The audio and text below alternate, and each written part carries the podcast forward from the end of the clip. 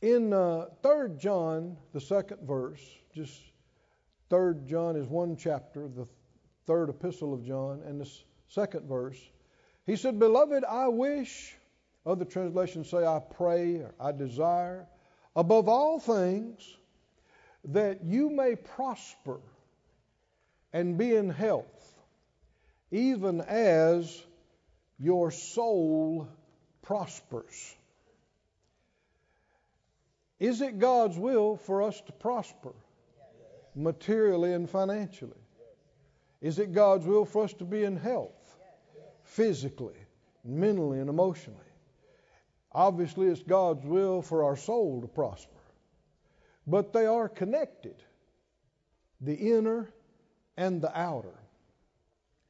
There has been traditions of men that have been passed down through successive generations of the church that are now making the Word of God of no effect. And there are a lot of people who say that, you know, God is opposed to you having anything nice.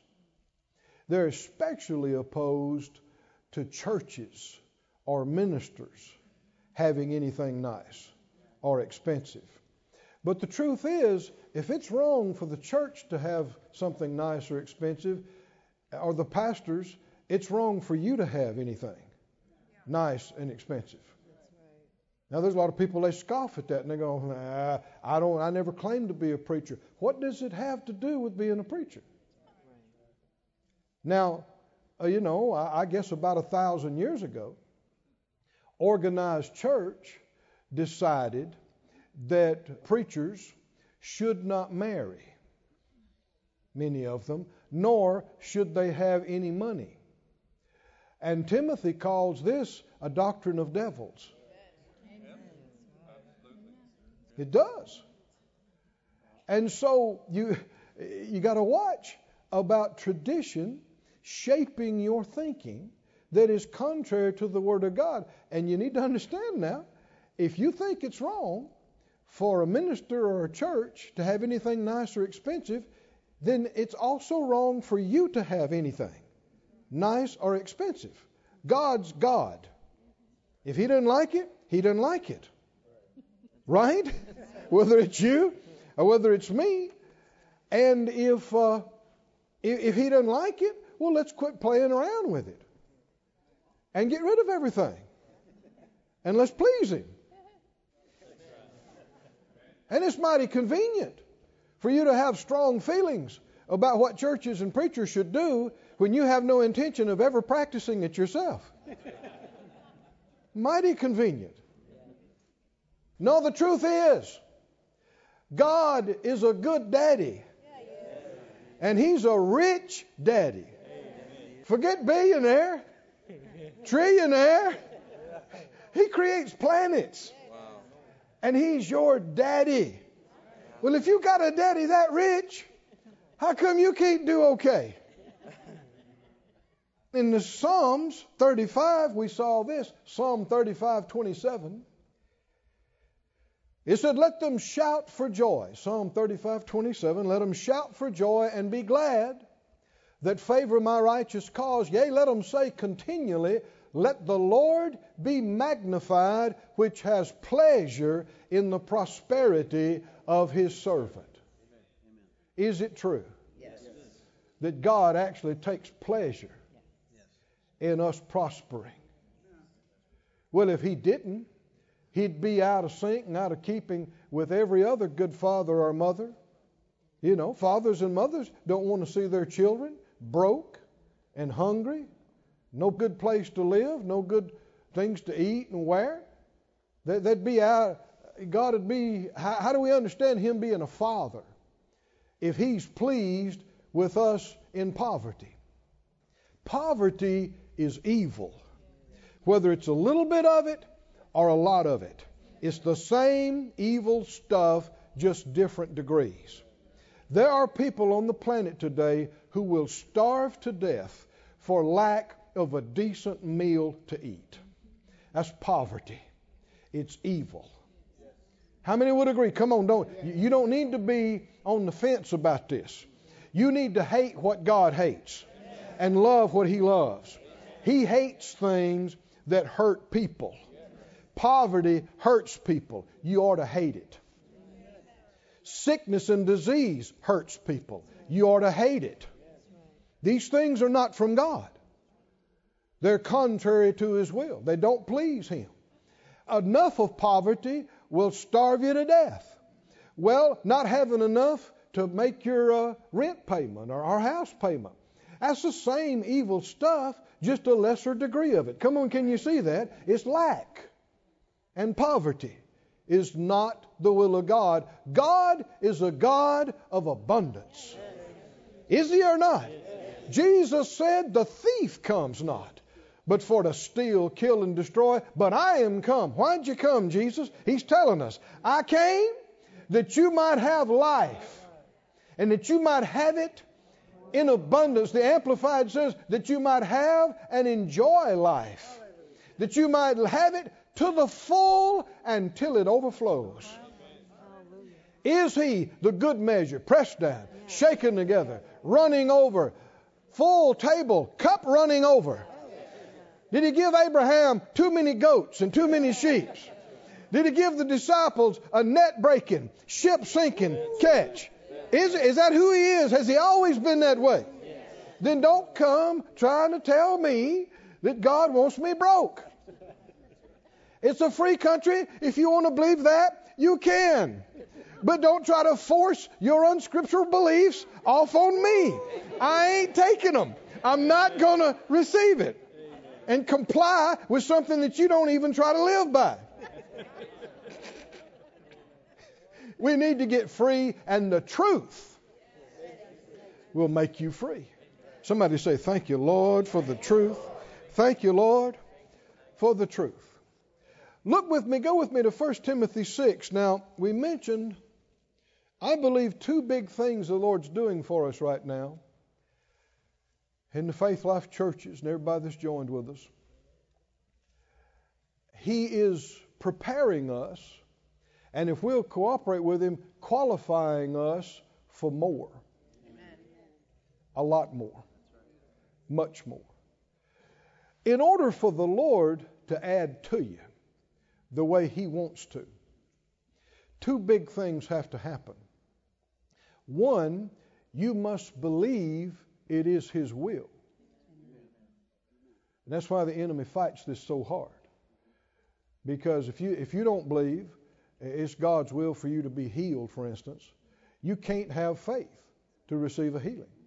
If you're questioning His will at all, you cannot have faith to receive a healing. Same thing is true with finances. If, you, if you're questioning the will of God, that it might not be His will for you to have plenty or have something nice, you can't have faith for it. Faith is based on the revealed and known will of God. Faith comes by hearing, hearing by the anointed word.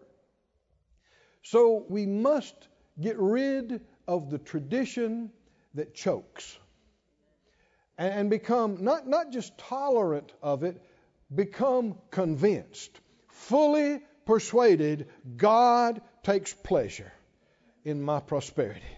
And it's not just, you know, nobody said you had to keep it all. Right? It's about being a blessing. Right? The more you have, the more you can do. The more you have, more you can give.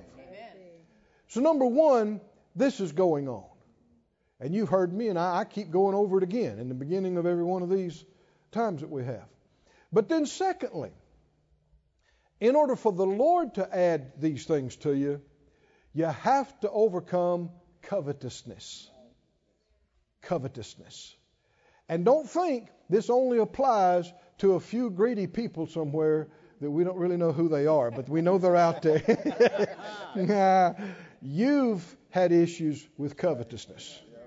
I've had everybody don't look at me shake your head. Everybody has had issues with covetousness. It's a very big deal. And in order for you to uh, overcome it, you first have to identify it and acknowledge it. Re- realize what, what's happening in your own life. In 1 Timothy 6, are you there? 1 Timothy 6, this whole chapter deals with these things. And uh, beginning about verse uh, 5, he talked about individuals who supposed that gain is godliness or that gain shows godliness or that godliness is a means, you know, to material gain.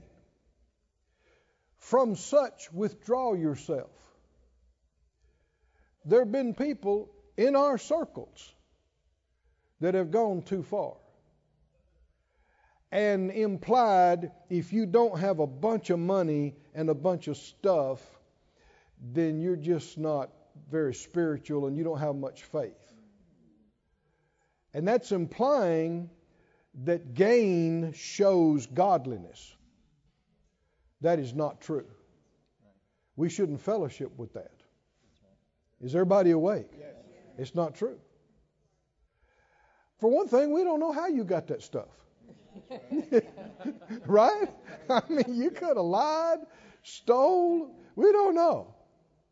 Just because somebody has a bunch of stuff, that does not indicate godliness or faith. But he goes on to say in verse 6 But godliness with contentment is great gain. Can you see there's a play on the words gain and godliness? So, we, we saw this in Hebrews last time, and you'll see it in other places. How can I identify covetousness in my own life? Because Jesus warned us about it. He said in Luke, He said, Take heed, watch out, beware of covetousness, because a man's life does not consist in the abundance of the things which he possesses. We talked last week about it, that you know, inside of us, for lack of a better phrase, is a God sized hole that's only filled by God. And only God is God sized. You can't fill a God sized hole with a car or a house or clothes or jewelry. Won't do it. Can't do it. There's not enough money in the world to make you happy. That's a lie. There's not enough stuff. People think, a lot of folks that don't have it, they imagine if I had it, I'd be fulfilled. I'd be happy. No, you once you got it, there'd be something else to look for. Right? And the numbers can always get bigger, and somebody's always got something else. But the thing is, the eyes of man are never satisfied. You're always chasing after something that cannot give you what you want. Contentment. Contentment. True inner contentment. Only God can give you. Only faith in Him and an unrestricted, unlimited relationship with Him is the only way you get that. He gives the peace that passes understanding, that keeps your heart and mind. He gives you the joy that is your strength. You can't buy that. You can't find it in a pill. You can't find it in a bottle. It doesn't exist outside of your Creator. Hallelujah. But that also means you don't have to get another dollar to be completely content on the inside right now. Some folks didn't hear that. You, you don't have to get that house. You don't have to get the car. You don't have to get the promotion. You don't have to get the more money. You don't have to retire. Uh, you don't have to do anything else to postpone until you get that. You can be completely fulfilled inside right now in Him. And then and only then are you what you should be to other people. Elsewise, you're going to always be pulling on them. Do not pull on other people to complete you and fulfill you. That's being a drag. Literally. You are complete. Anybody know your scripture? Come on. You, you are complete in Him. That means you don't need anybody else to complete you. Moving right along. He said, Godliness with contentment is great gain. We brought nothing into this world, and it is certain we can carry nothing out. So anything that might come across or come through our hands or under our control or in our possession is only useful for a little while. There is no such thing as permanent material ownership. You didn't bring anything in, you're not taking anything out is, is only useful to be used to accomplish something for a little while. Everything down here is very, very temporary. Verse 8 having food and, and, and clothes, let us be there with content. You see, he keeps mentioning this word content. If you're not content, that reveals covetousness and, and lack of peace. Verse 9 They that will be rich, other translations say, those who are determined to be, they are set on it. One says, those that crave to be rich. Your ultimate goal in life should not be to become rich. Your ultimate goal should be to find and fill the purpose you were born for. Right? which is to please God. Find and fill His plan for your life. You know, I, I, mentioned it before that parents sometimes wrongly tell children, their daughter, their son, son, you know, you're smart, you're beautiful, you're handsome. You can be anything you want to be. You can do anything you want to do when you grow up. If they're going to be a real Christian, that is not true.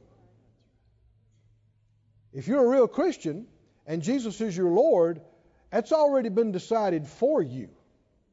God has a plan. Whether you accept it or find it or not, He has a plan for you. It's not for you to decide what you want to be and do, it's for you to discover what He's already ordained and called you to be and do, and then to give yourself fully to it. Right? Commit to it so that you run your race and finish your course before you get out of here. He said, uh, those that crave to be rich, they fall into temptation and snare, many foolish and hurtful lusts, which drown men in destruction and perdition. One reason the, the Lord tells us not to be covetous is because it'll destroy you. And you'll be miserable while it's destroying you. I mean, up until then, craving something that you don't have, longing for something, wanting something, being unfulfilled, being miserable. It drowns men in destruction and perdition. Verse 10 For the love of money is the root of all evil. Actually, other people sometimes emphasize the root, but I don't think, in my study, I don't see the article being there. Another one says, uh, the love of money is a root of all kinds of evil. It is a root of all manners of evil. What is? Now you'll hear people misquote this verse many times and say money is the root of all evils. The Bible never said that. You can love money and not have any. Well, if that's true, then you could have a bunch of it and not love it. The money's not the issue. You can do bad things with money, you can do good things with money. The more money you got, the more bad you could do, or the more good you could do. It's up to you. Money is just a currency, it's a medium of exchange, it's, a, it's an ability in this world. The money in itself, in fact, I won't take time to go into all the detail, but in the book of Genesis, God created everything. He told them that in one particular part, He said there's gold. And God told him, He said that gold is good. What? Gold is good. Money is supposed to be based on silver and gold. Is gold good? God said it was. What's the problem? Come on, help me out. It's not the money. It's not the stuff. What is it? It's the love of it. The covetousness. The love of it.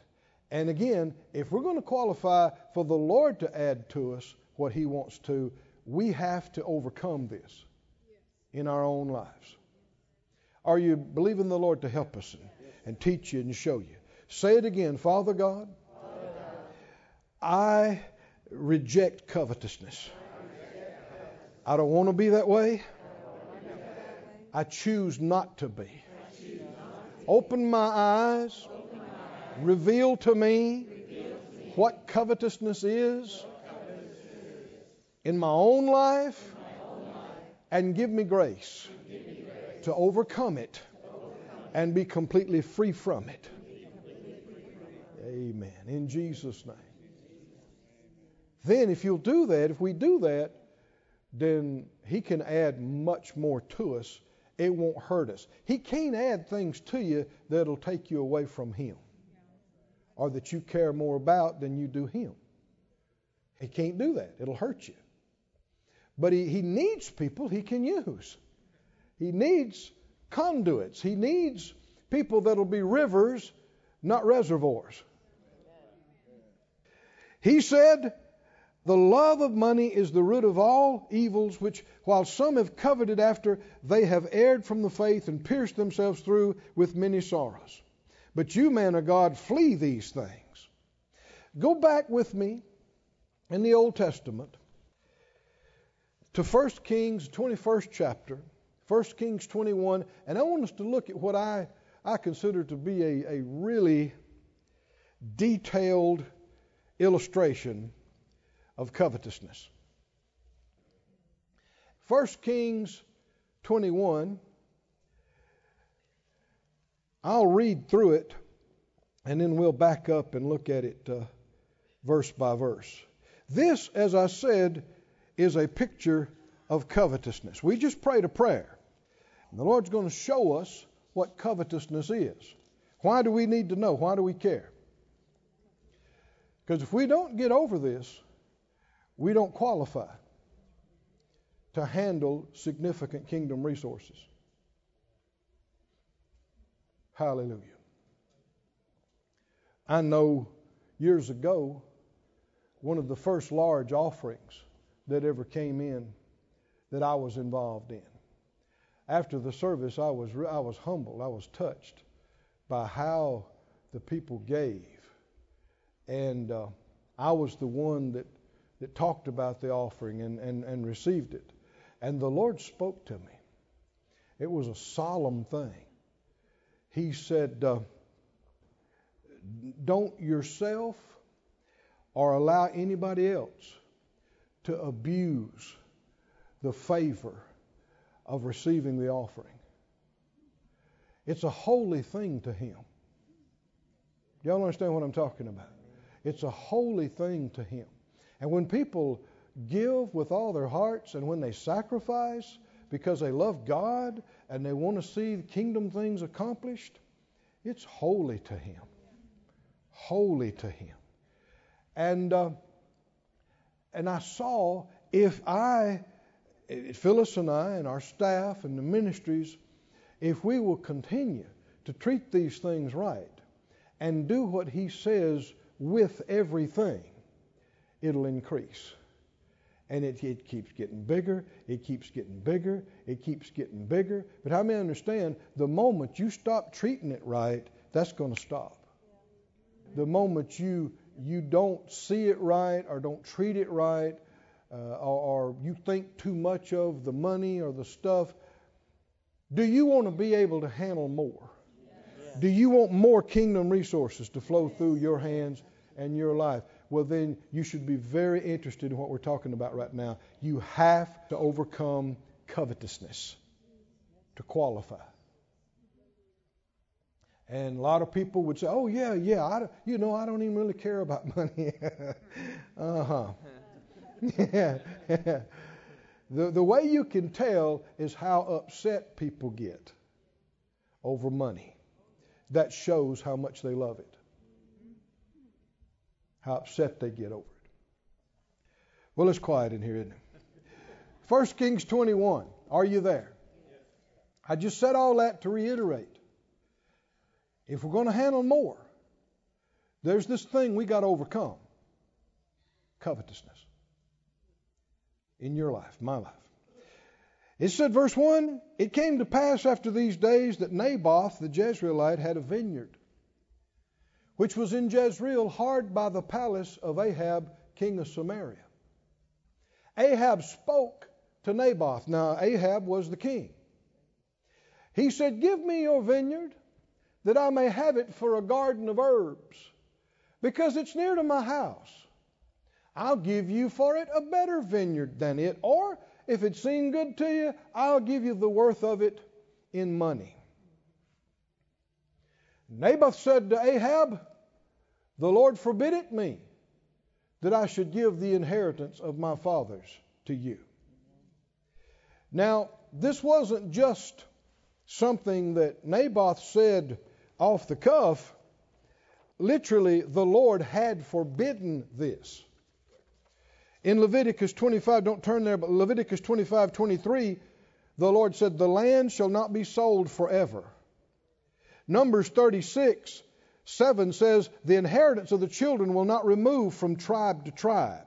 Every one of the children of Israel should keep to himself the inheritance of the tribe of his fathers. In Ezekiel 46, 18, it even said this specific situation we're looking at the prince shall not take of the people's inheritance by oppression to thrust them out of their possession, but he'll give his son's inheritance out of his own possession, that my people be not scattered every man from his possession. You remember when they came into the promised land? God gave instruction to Joshua about which tribes were to live in which places. The Lord said, You don't sell that. That is to go to your children and their children's children after them.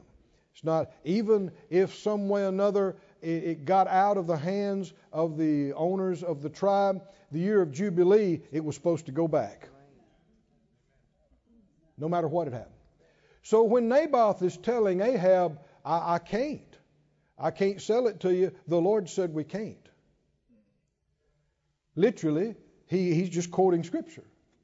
I can, I, the Lord said, Don't do it. I can't do it. Now, notice what happened is in verse 4 Ahab came into his house heavy and displeased.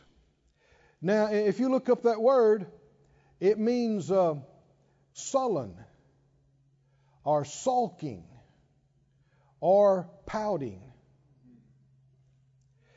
Because of the word which Naboth the Jezreelite had spoken to him. For he had said, I will not give you the inheritance of my fathers. And he laid him down on his bed and turned his face and would eat no bread. what are we looking at here? yeah, pouting, but what else? Is this covetousness? Is this what it looks like? What it acts like? Yeah, this is a perfect illustration of covetousness. And what did the Bible say in 1 Timothy? The love of money is a root of all kinds of evil. You're about to see all kinds of evil follow over Ahab's covetousness. Phyllis and I were talking about this recently, though not this passage, but how we have seen uh, people get out of the will of God over disappointment and dejection and depression over something they assumed was going to happen. This is a trick of the enemy. Ahab assumed. To him, it was a foregone conclusion that he's getting this property from Naboth. Foregone conclusion. This is going to happen. In fact, he's already planning what he's going to plant. Right? And he was shocked when Naboth told him no. He was shocked. He was hurt. He was upset. He lost his appetite. He went home, laid down. He got mad and pouted. Why? Why? Naboth had not told him he would sell it to him. The Lord didn't tell him he was going to get it. Come on, can you see this? A presumption, an assumption. We've seen it in ministry. Not just in ministry, but it, it's, it's all over. People decide they're going to give me that place. They're going to give me that promotion. I'm going to have access to them personally. We're going to be buds. I had somebody who was fussing at me the other day. Well, I, I don't, I don't know. You never spend any time. Uh, we, we don't talk. We don't chat with them. I said, look, man, it's been three weeks since I've seen my wife. right? I'm out on the road. I'm traveling. Well, I want you to do this. I don't do what I want to do. Why would I do what you want me to do? But people get their feelings hurt. Right?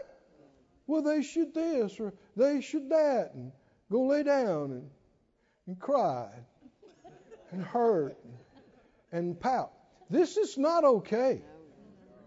This is evil. Now, see, people don't think so. I think we'll bless their hearts. Bless their hearts. We're going to see that in just a minute. How evil it really is. How you respond to an unexpected no will reveal a lot about you. How you respond to an unexpected no will do what? It'll reveal maybe more than you wanted to. It will reveal a lot about you. Well, of course, this was going to happen. Everybody knew. How do you know everybody knew? See that? Assuming, assuming, assuming, presuming. It's prideful. It's arrogant. It's haughty. Come on, can you see this? And the truth is, you don't deserve these things. Uh, uh, no. no, you don't. If it's by grace, you don't deserve it. Amen. If you deserve it, it's not by grace. And if you think somebody owes you something, you have now made it impossible for them to be gracious to you. Because no matter what they might do now, you're not even thankful. You think it's owed to you. And nothing, nothing, no thing comes to us from God except by grace. That means you don't deserve it. It's not owed to you. So the moment you hear, whether it's you or somebody else, well, I, I deserved that.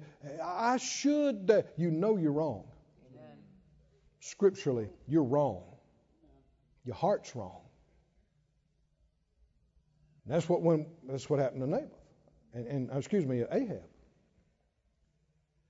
To him, it's a foregone conclusion. This is happening. He's already, I don't know, he may have already hired some people for to do some planning, you know. I mean, it's going to be a garden of herbs and it's going here, it joins my property. Everybody knows it should be mine anyway. Joins my property and and, and he's not doing anything with it, you know.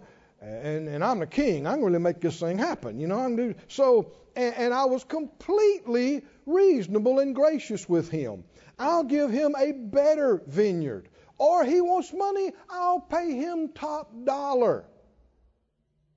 But Naboth says, No.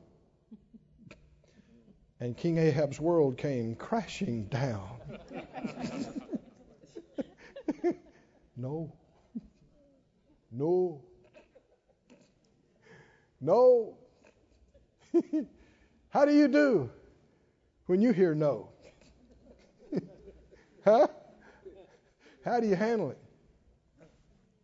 How many know you got to watch about planning where the furniture is going? And they haven't even accepted your offer yet. You got, you got to watch. What's that called? Counting your chickens before your eggs hatch? or whatever it is? What did I say? Did I say it right? You know what I'm talking about. it's getting ahead of yourself, right? It's getting, getting way ahead of yourself.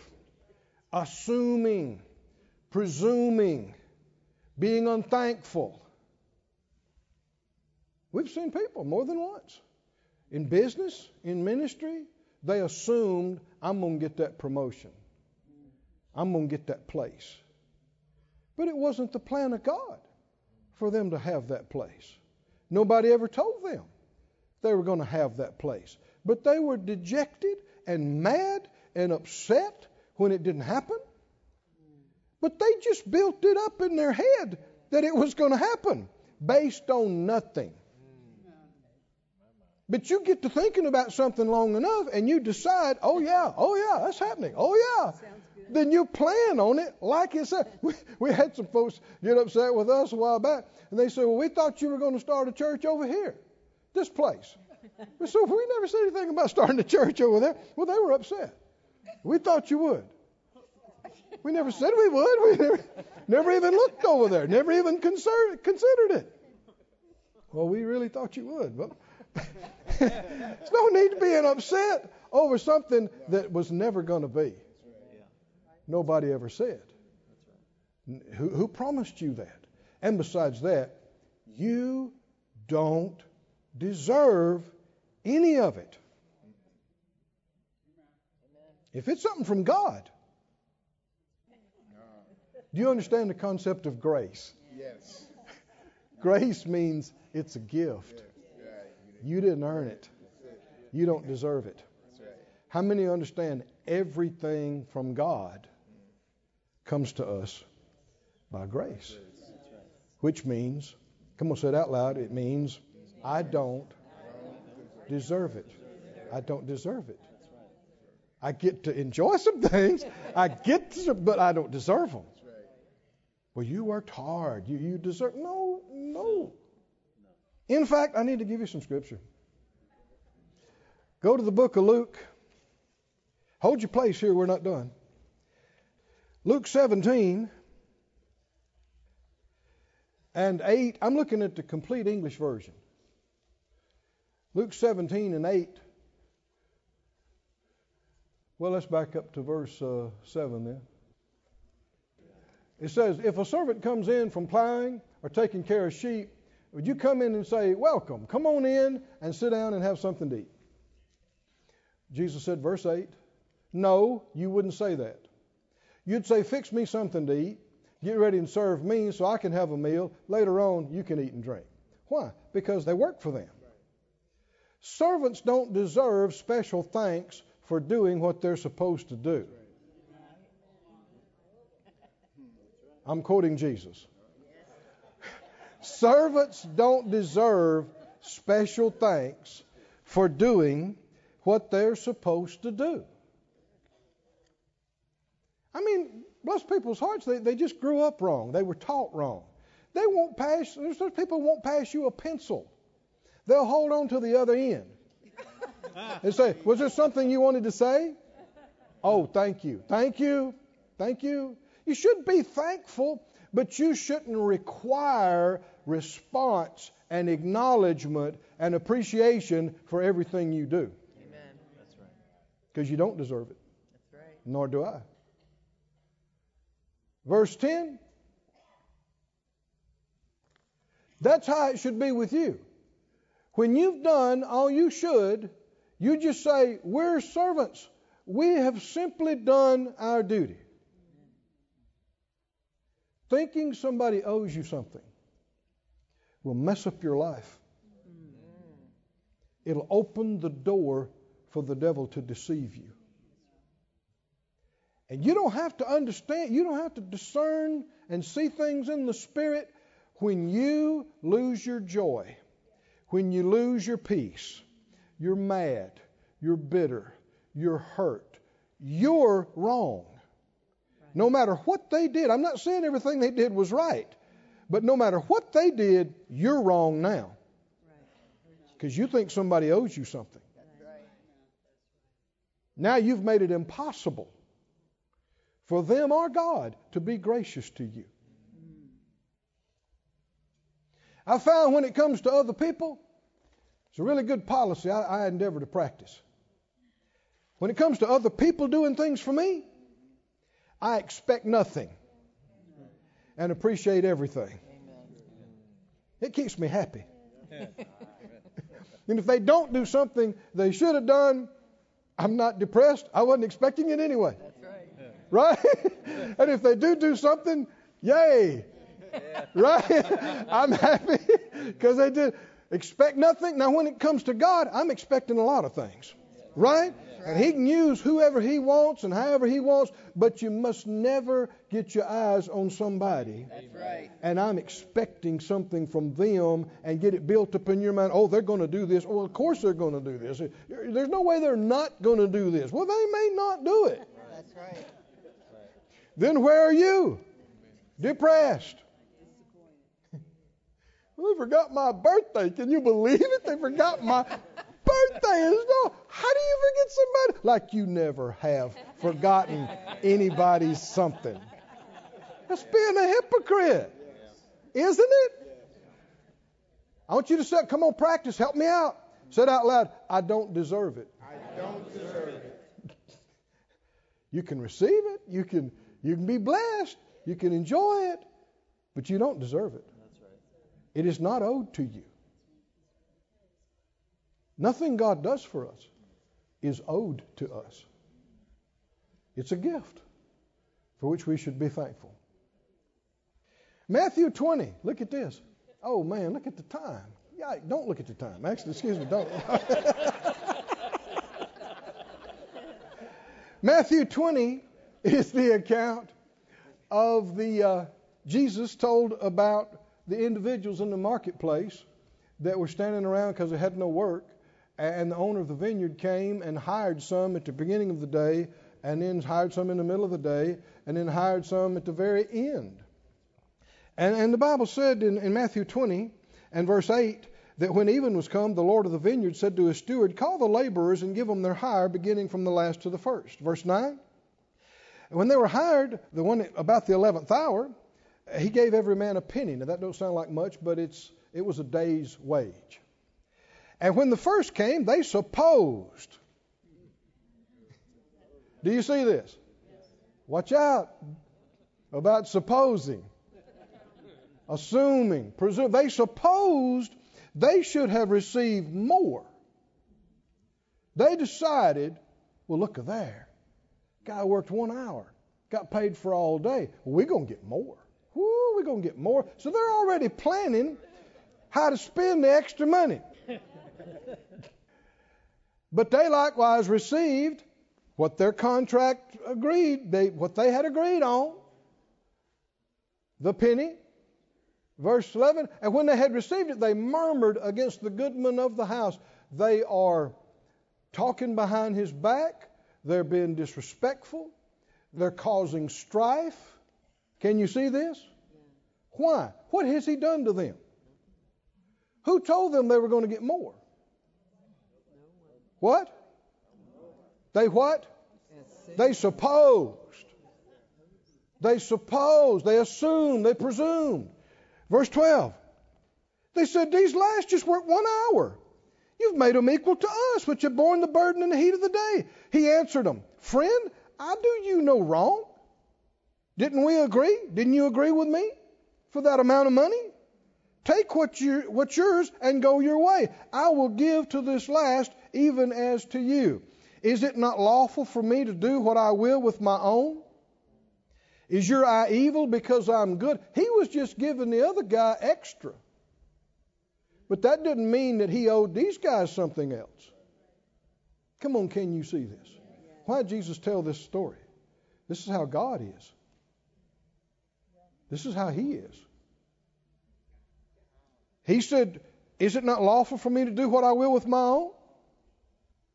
Could Ahab have responded a different way? What should he have said? Well, it's his vineyard, right? Naboth's vineyard. If he don't want to sell it, he don't want to sell it. And if he had faith, he could say, well, he could change his mind next week or next month, or he could respect the word of God and not try to get it away from him and say, the Lord, give me something better. That's how faith thinks. Faith helps you overcome covetousness. Faith will help you to overcome. I don't have to covet their stuff. God will give me my own. Right? I don't have to try to get theirs. God will give me better. Better for me. But this supposing, this presuming, this assuming, it's evil. And it's based on this covetousness. Now go back to 1 Kings and we'll see if we can complete this. 1 Kings 21. Ahab lay down on the bed, turned away his face, would eat no bread, wouldn't eat. Verse 5 Jezebel, his wife, came. Let me just say this. what are y'all laughing about? You don't even know what I'm going to say yet. I don't know of a single reference in the whole Bible to the spirit of Jezebel. People have built entire doctrines on it and, and on these campaigns to get the spirit of Jezebel out of the church. I know of not one verse.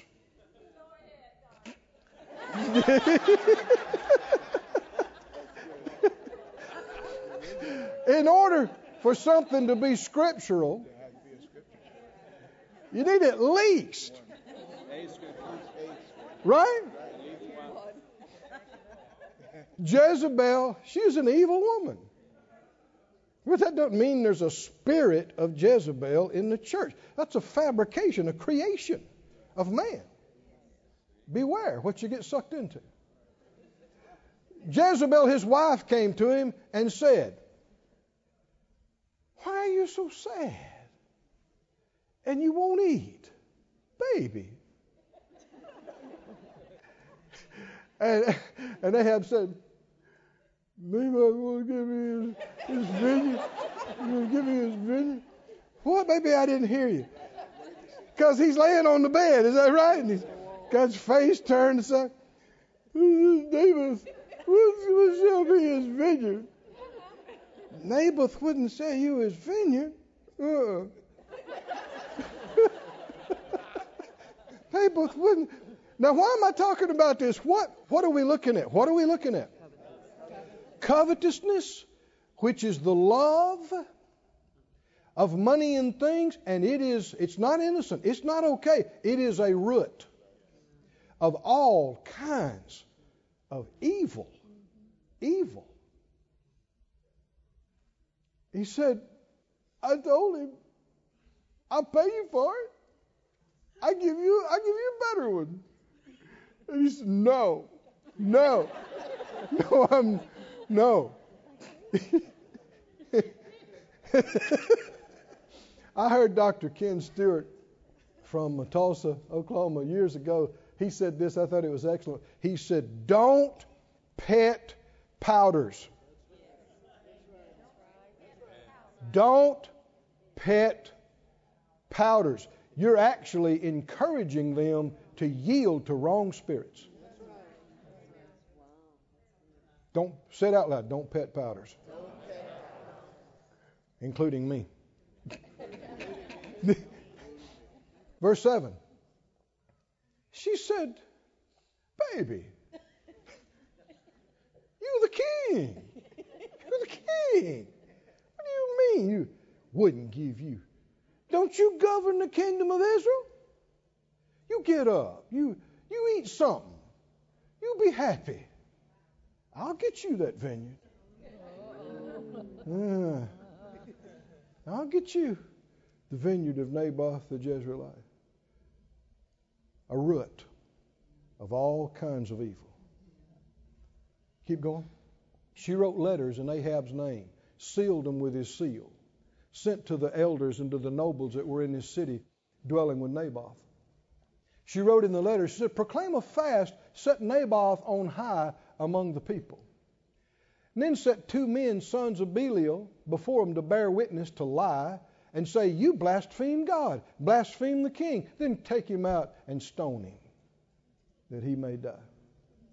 Now, here's a tactic of the enemy he pumps you up before he takes you out. Verse 11 The men of his city, elders of the nobles, they did what Jezebel sent them to do in the letters that she wrote. Verse 12 They proclaimed a fast, they set Naboth on high among the people. And in these two men, children of the devil, they came and said, I heard Naboth blaspheme God, lied, just lied. Another one said, Yeah, I heard it too. In the mouth of two witnesses, something was established. In the presence of the people. Naboth blasphemed God and the king. And boy, they, they stirred up the crowd and they carried him out of the city and stoned him with stones that he died. Is this evil? Yes. This is evil. Why is this going on? Because Ahab wanted that vineyard. Keep going. They sent to Jezebel saying, Naboth is stoned and dead. It came to pass when Jezebel heard that Naboth was stoned and was dead, Jezebel said to Ahab, Ahab, get up.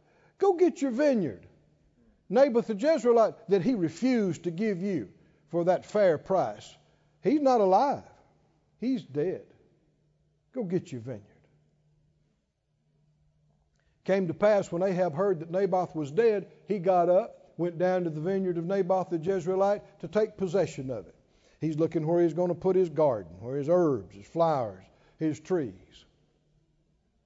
And the word of the Lord came to Elijah the Tishbite, saying, Arise, go down to meet Ahab, king of Israel, which is in Samaria. He's in the vineyard of Naboth. This is a word of knowledge. Tell him where he is right now. He's gone down there to possess it. And this is what you say to him Thus says the Lord, Have you killed? Have you taken possession? Let's just stop right there. Did Ahab throw a rock? Uh uh-uh. uh But the Lord holds him personally responsible. Is that right? He knew what his wife was doing. He knew she was using his name. He knew she was using his, his seal, his signet ring. He knew she was up to no good.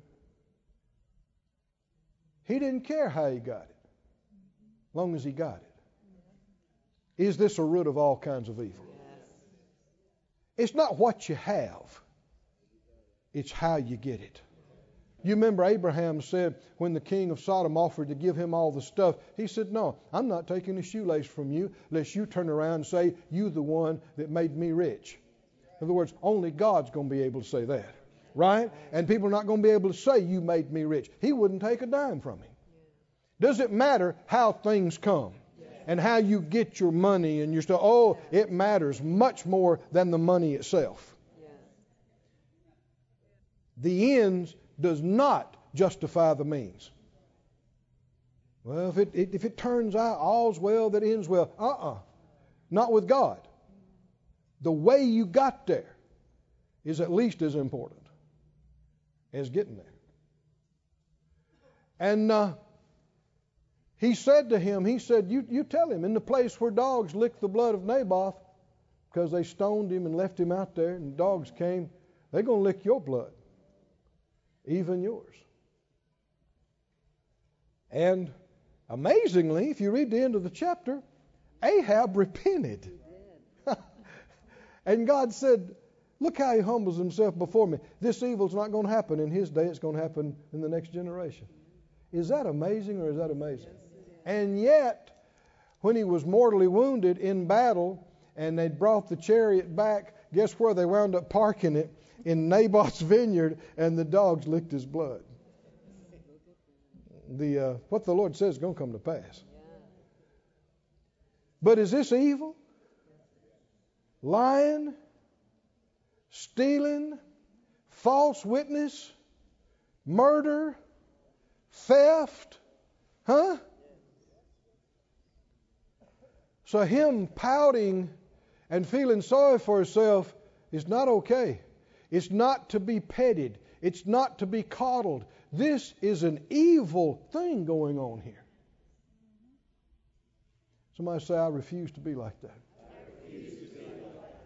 Can you handle a no? Will we grow up and learn how not to make all these plans that nobody told us were going to happen? Now, if the Lord told you, well, that's one thing. But a lot of times, He didn't tell people, they just made stuff up. And they decide, I deserve this. I, I should have this. Of course, they're going to do this for me. Everybody should know. You're about to come face to face with something, and it's going to reveal some things about you. You're so much better off to not expect things from people and look to people and assume and presume. When it comes to people, expect nothing. Be thankful for everything. You're not depressed when they don't do it, not upset, not mad, and you're happy if they do. You just stay happy all the time. It's great. Try it.